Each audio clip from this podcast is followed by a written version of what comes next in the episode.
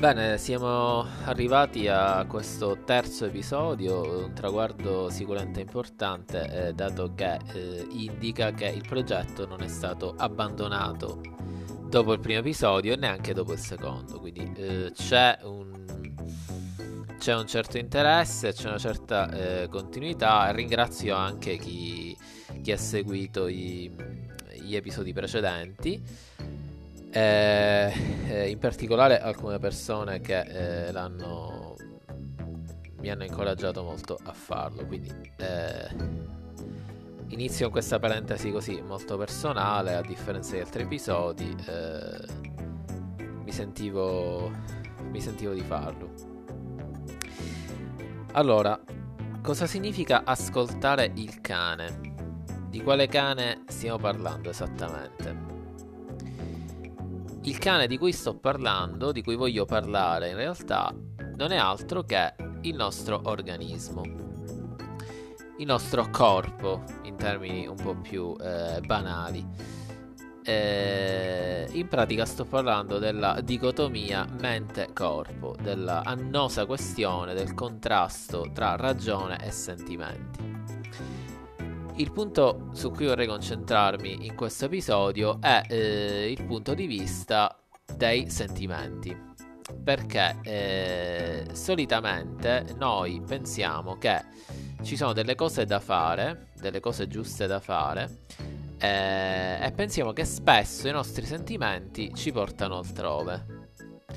Eh, quindi, ad esempio, dovremmo, eh, o meglio, dobbiamo seguire quella strada, dobbiamo eh, seguire quella carriera, eh, oppure dobbiamo addirittura dobbiamo sposare quella persona, anche se ormai oggi per fortuna questa cosa non è più tanto di moda, però potrebbe esserci chi ancora sente questo, o dobbiamo rimanere con quella persona, eh, quando invece i sentimenti dicono altro.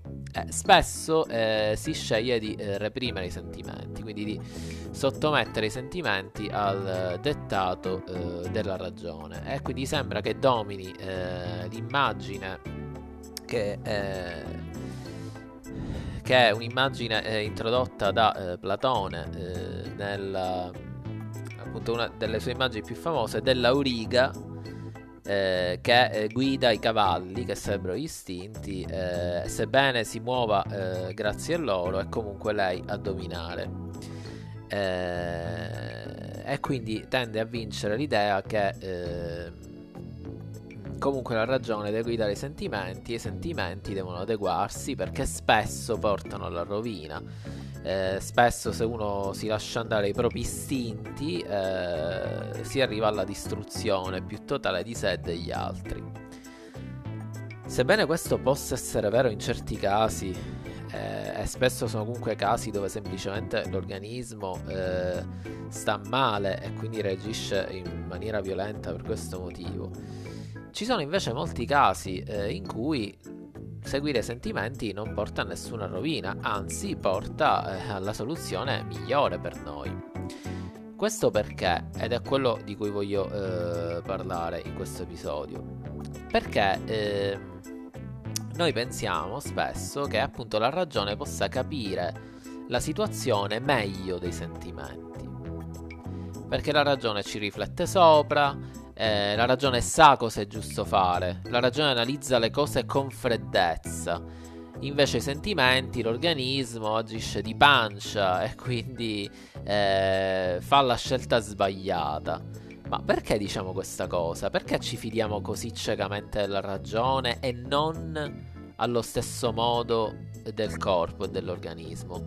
Perché crediamo che la ragione sia così infallibile? Io penso che il motivo sia eh, lo scientismo che domina la nostra società, cioè si pensa che la scienza appunto sia infallibile, cosa che invece non è assolutamente vera, perché la scienza si basa su quello che riscontra, ma questo riscontro può essere smentito in qualsiasi momento e può anche essere semplicemente calcol- essere cal- stato eh, calcolato male. Quindi la scienza non è assolutamente perfetta, è sicuramente il metodo eh, uno dei migliori metodi che abbiamo per orientarci nel mondo, perché ovviamente mette le cose alla prova, non si basa sul sentito dire, però non è infallibile. Inoltre, più calcoli fa, più passaggi fa, più c'è il rischio che eh, ci siano degli errori in mezzo. Quindi non è vero che la ragione è sicuramente più affidabile dell'istinto, anche perché eh, quando ragioniamo su una cosa può essere che senza che ce ne accorgiamo entrano in gioco delle paure, delle ansie, dei pregiudizi che in realtà non ci fanno affatto giudicare le cose nel modo corretto.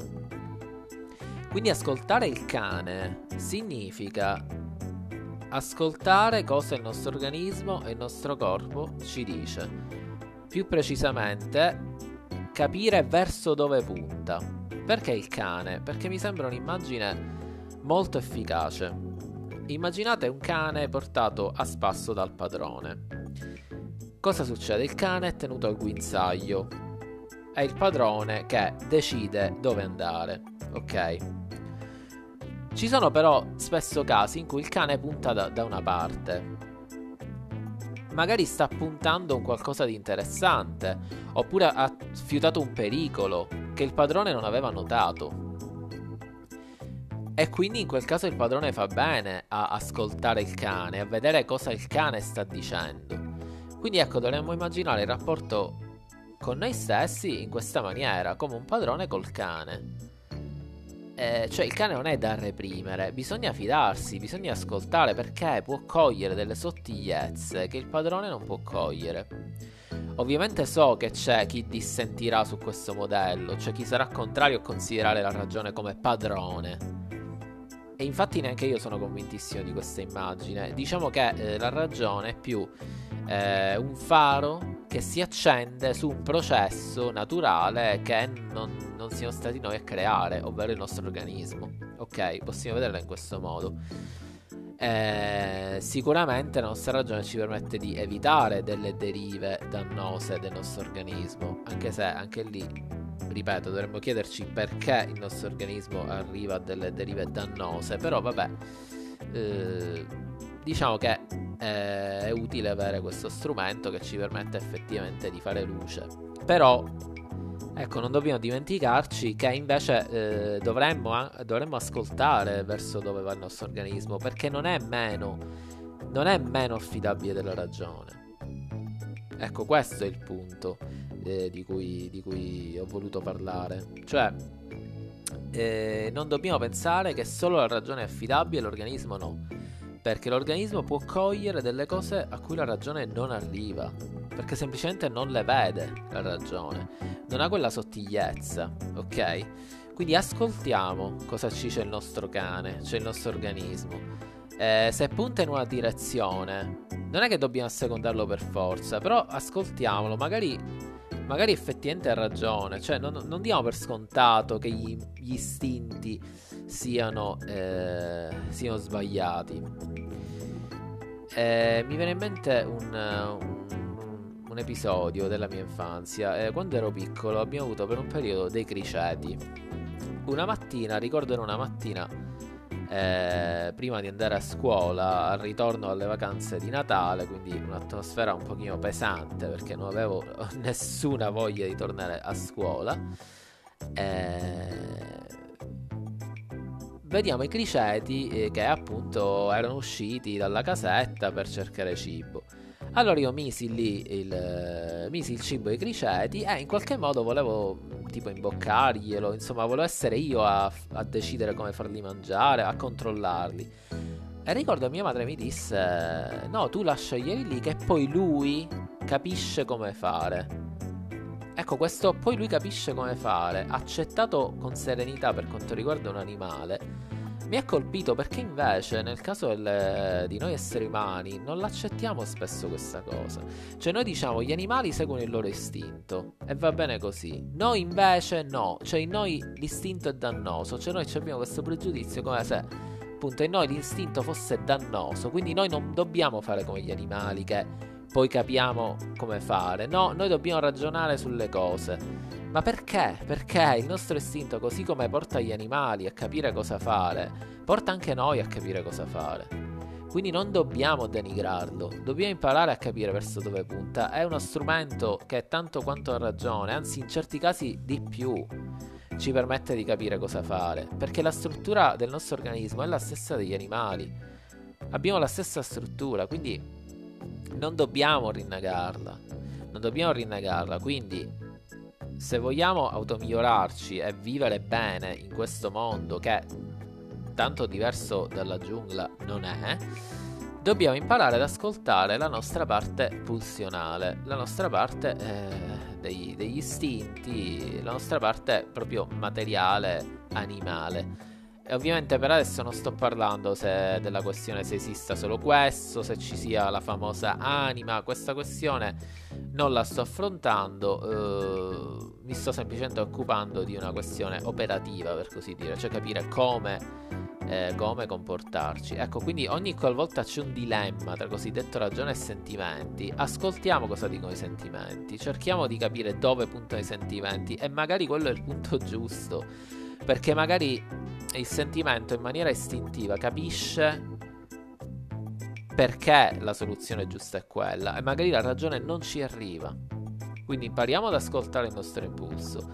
Che attenzione, non significa indulgere in qualsiasi cosa, non significa lasciarlo andare senza alcun controllo, perché altrimenti poi non abbiamo nessuna scusa quando avvengono delle violenze, non abbiamo nessuna scusa eh, quando avviene, avviene eh, una distruzione causata proprio da questo lasciarsi andare totalmente. Purtroppo dobbiamo operare un controllo sull'istinto perché spesso per qualche motivo eh, porta, porta alla distruzione. Quindi dobbiamo sempre monitorare, però senza pensare appunto che sia un colpevole, appunto sia una bestia da domare, pericolosa, perché questa concezione è sbagliata. Perché spesso la ragione sbaglia ed è ridicola di fronte a questa presunta bestia, quando c'è un danno enorme causato dal fatto che la ragione aveva semplicemente calcolato male. Quindi impariamo a focalizzarci sul nostro organismo, impariamo a risolvere le situazioni non sempre tramite riflessione raz- razionale, ma tramite proprio sintonizzarci con la vita stessa. Ecco, abbiamo visto nell'episodio precedente mantenere il presente. Bene, mantenere il presente significa anche sintonizzarsi con la vita stessa e capire come orientarci in essa. Bene, eh, spero che questo episodio vi sia, vi sia risultato utile. Eh, la funzione di questo podcast è proprio risultare utile agli altri, proprio ha unicamente la funzione di condivisione di eh, saperi e di riflessioni utili e importanti per la vita. Quindi, eh, ripeto, in questo episodio sto mettendo un tono un po' più personale. Eh, condividete questo podcast con altri amici che possono essere interessati. Eh, nei prossimi episodi continueremo a vedere cosa significa appunto vivere sintonizzati con la vita, con la sua dimensione materiale, senza colpevolizzarla. Quindi vi auguro una vita serena, una vita, una giornata, vabbè, non volevo, non volevo spingervi troppo. Vi auguro una una giornata serena e un rapporto armonico col vostro organismo che non è colpevole ma va semplicemente eh, osservato come si osserva un animale.